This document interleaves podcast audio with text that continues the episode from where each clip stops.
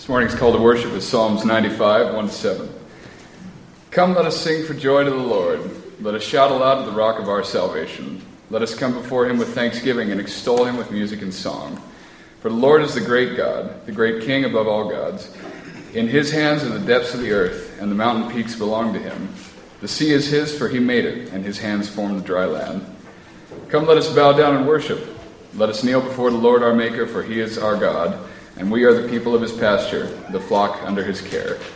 Today, if only you would hear his voice. Amen.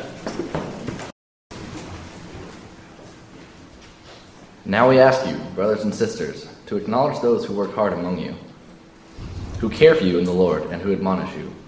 Hold them in the highest regard and love them because of their work. Live in peace with each other. And we urge you, brothers and sisters, warn those who are idle and disruptive. Encourage the disheartened. Help the weak. Be patient with everybody. Make sure that nobody pays back wrong for wrong, but always strive to do what is good for each other and for everyone else. Rejoice always. Pray continuously. Give thanks in all circumstances, for this is God's will for you in Christ Jesus. Do not put out the Spirit's fire. Do not treat prophecies with contempt, but test them all and hold on to what is good and reject whatever is harmful. May God himself, the God of peace, sanctify you through and through. May your whole spirit, soul, and body be kept blameless at the coming of our Lord Jesus Christ. The one who calls you is faithful, and he will do it. Brothers and sisters, pray for us. Greet all God's people with a holy kiss. I charge you before the Lord to have this letter read to all the brothers and sisters. The grace of our Lord Jesus Christ be with you. Amen. Amen.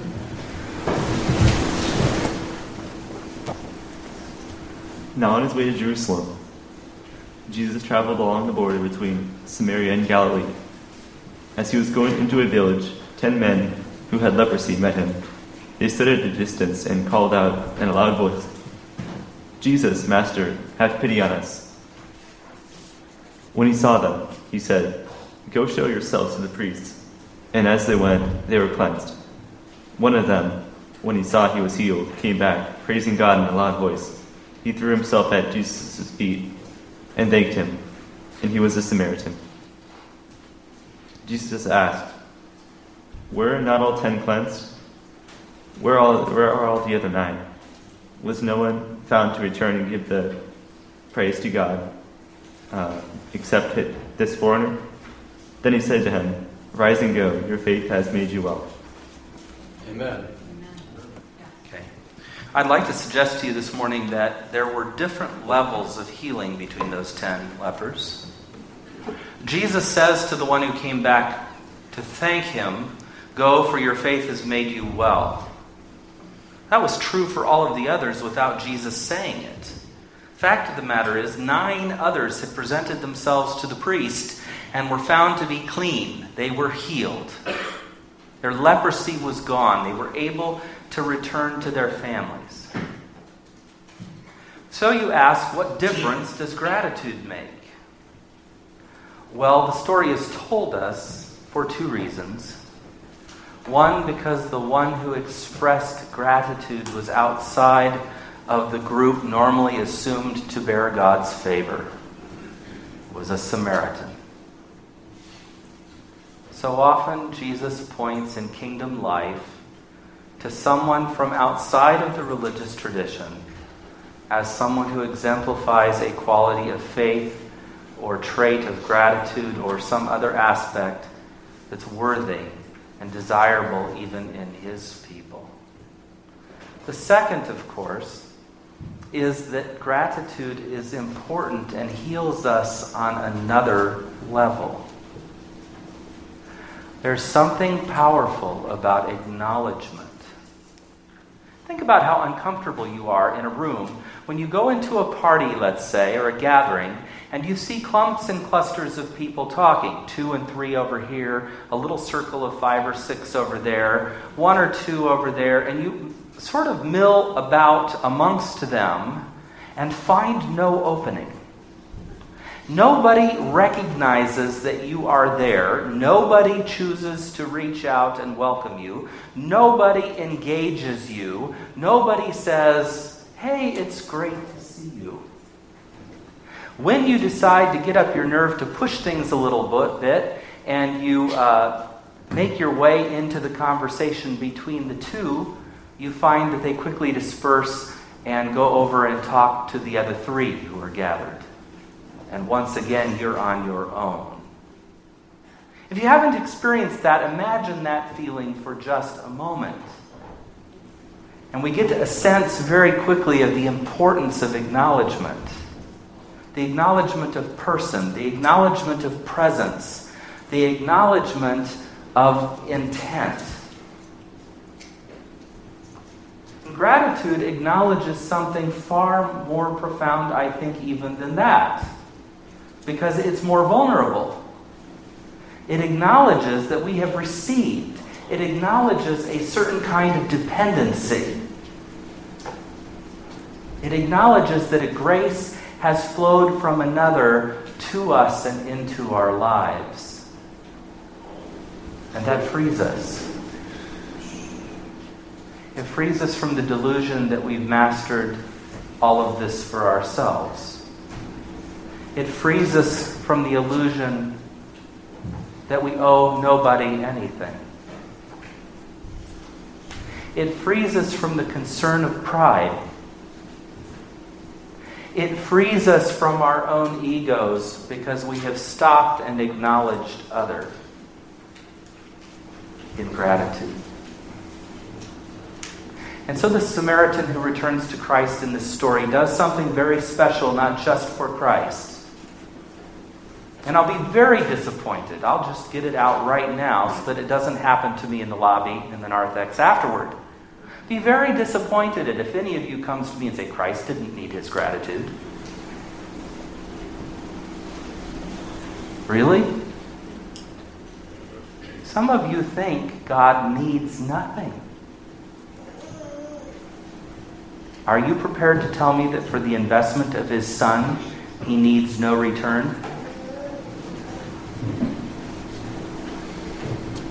Really? I don't believe it. I don't believe it.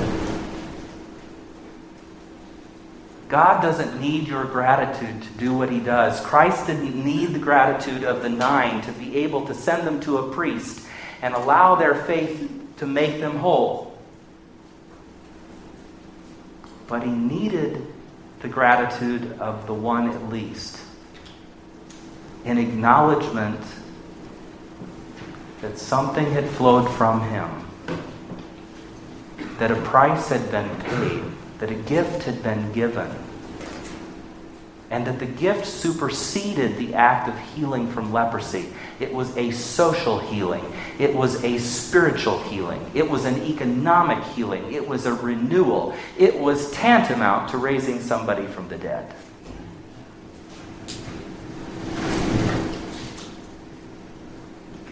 God may not need your gratitude to survive. He may not need your gratitude to do interesting things in your life.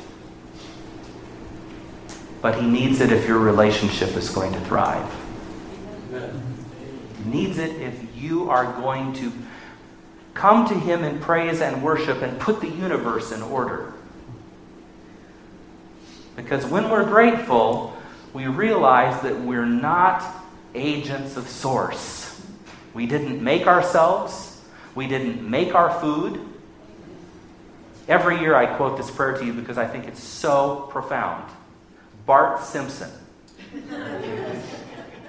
Well, God, it looks like we bought all this stuff at the store ourselves and made it ourselves, so thanks for nothing. Amen.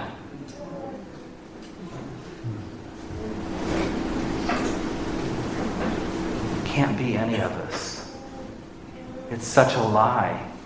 We didn't make ourselves. We aren't the source of all goodness. We aren't the source of all sustentation.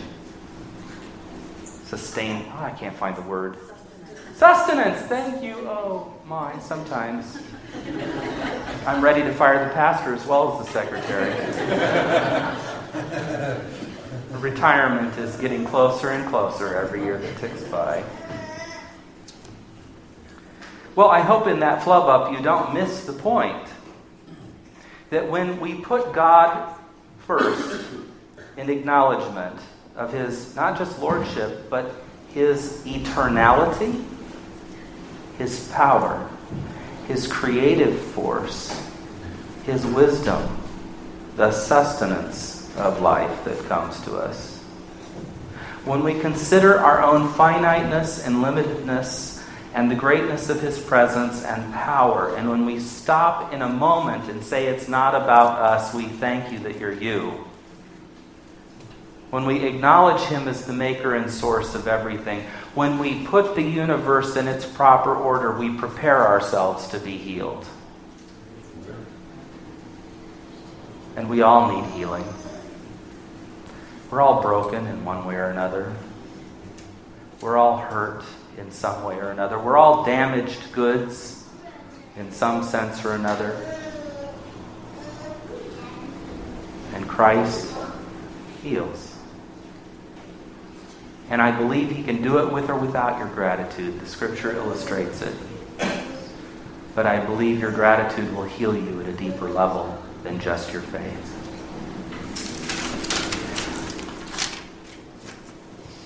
We've read several other texts this morning that have richness to them that we don't have full time to explore. But in this season of Thanksgiving, in this season in which we acknowledge other. In this season when we celebrate survival, and we're really removed from that, I know, living in cities and so forth, but just think about how much food you'd have to eat if there was a run on the grocery store and your pantry were empty, and you had no gasoline in your tank, and there was none for sale. We're pretty dependent. We're pretty dependent. And so out of all of this doesn't need to come a sense of helplessness or hopelessness or loss. Out of this needs to well a deep sense of the power of connection and the graces of gratitude. Nurturing that sense that something profoundly good has been given us and placed within us. Something profoundly changing is ours in the gospel of Jesus Christ. Something profoundly enriching is theirs when we begin to look for it. I heard a story, I don't know if it's true, I don't know if it's one of those urban myths or what, but there's a story of a person who decided to start expressing gratitude daily and began to write individuals that he knew in his life, thanking them for those things that they might have done for him or praising them for the things that he appreciated about them, for those qualities in their relationship or experience together that he was grateful for. The story goes on to share ways in which it absolutely changed his outlook on life, fundamentally changed his energy and spirit, transformed his relationships, and made his life anew. The power of gratitude is the power of Christ at work amongst us. And when we express our love and gratitude to our Heavenly Father, to our earthly families, to our church community and friends, something great is unleashed. And that's the power of this season. And as we anticipate Advent and the glory of the coming of our God, let us not forget to rejoice and be thankful. Amen.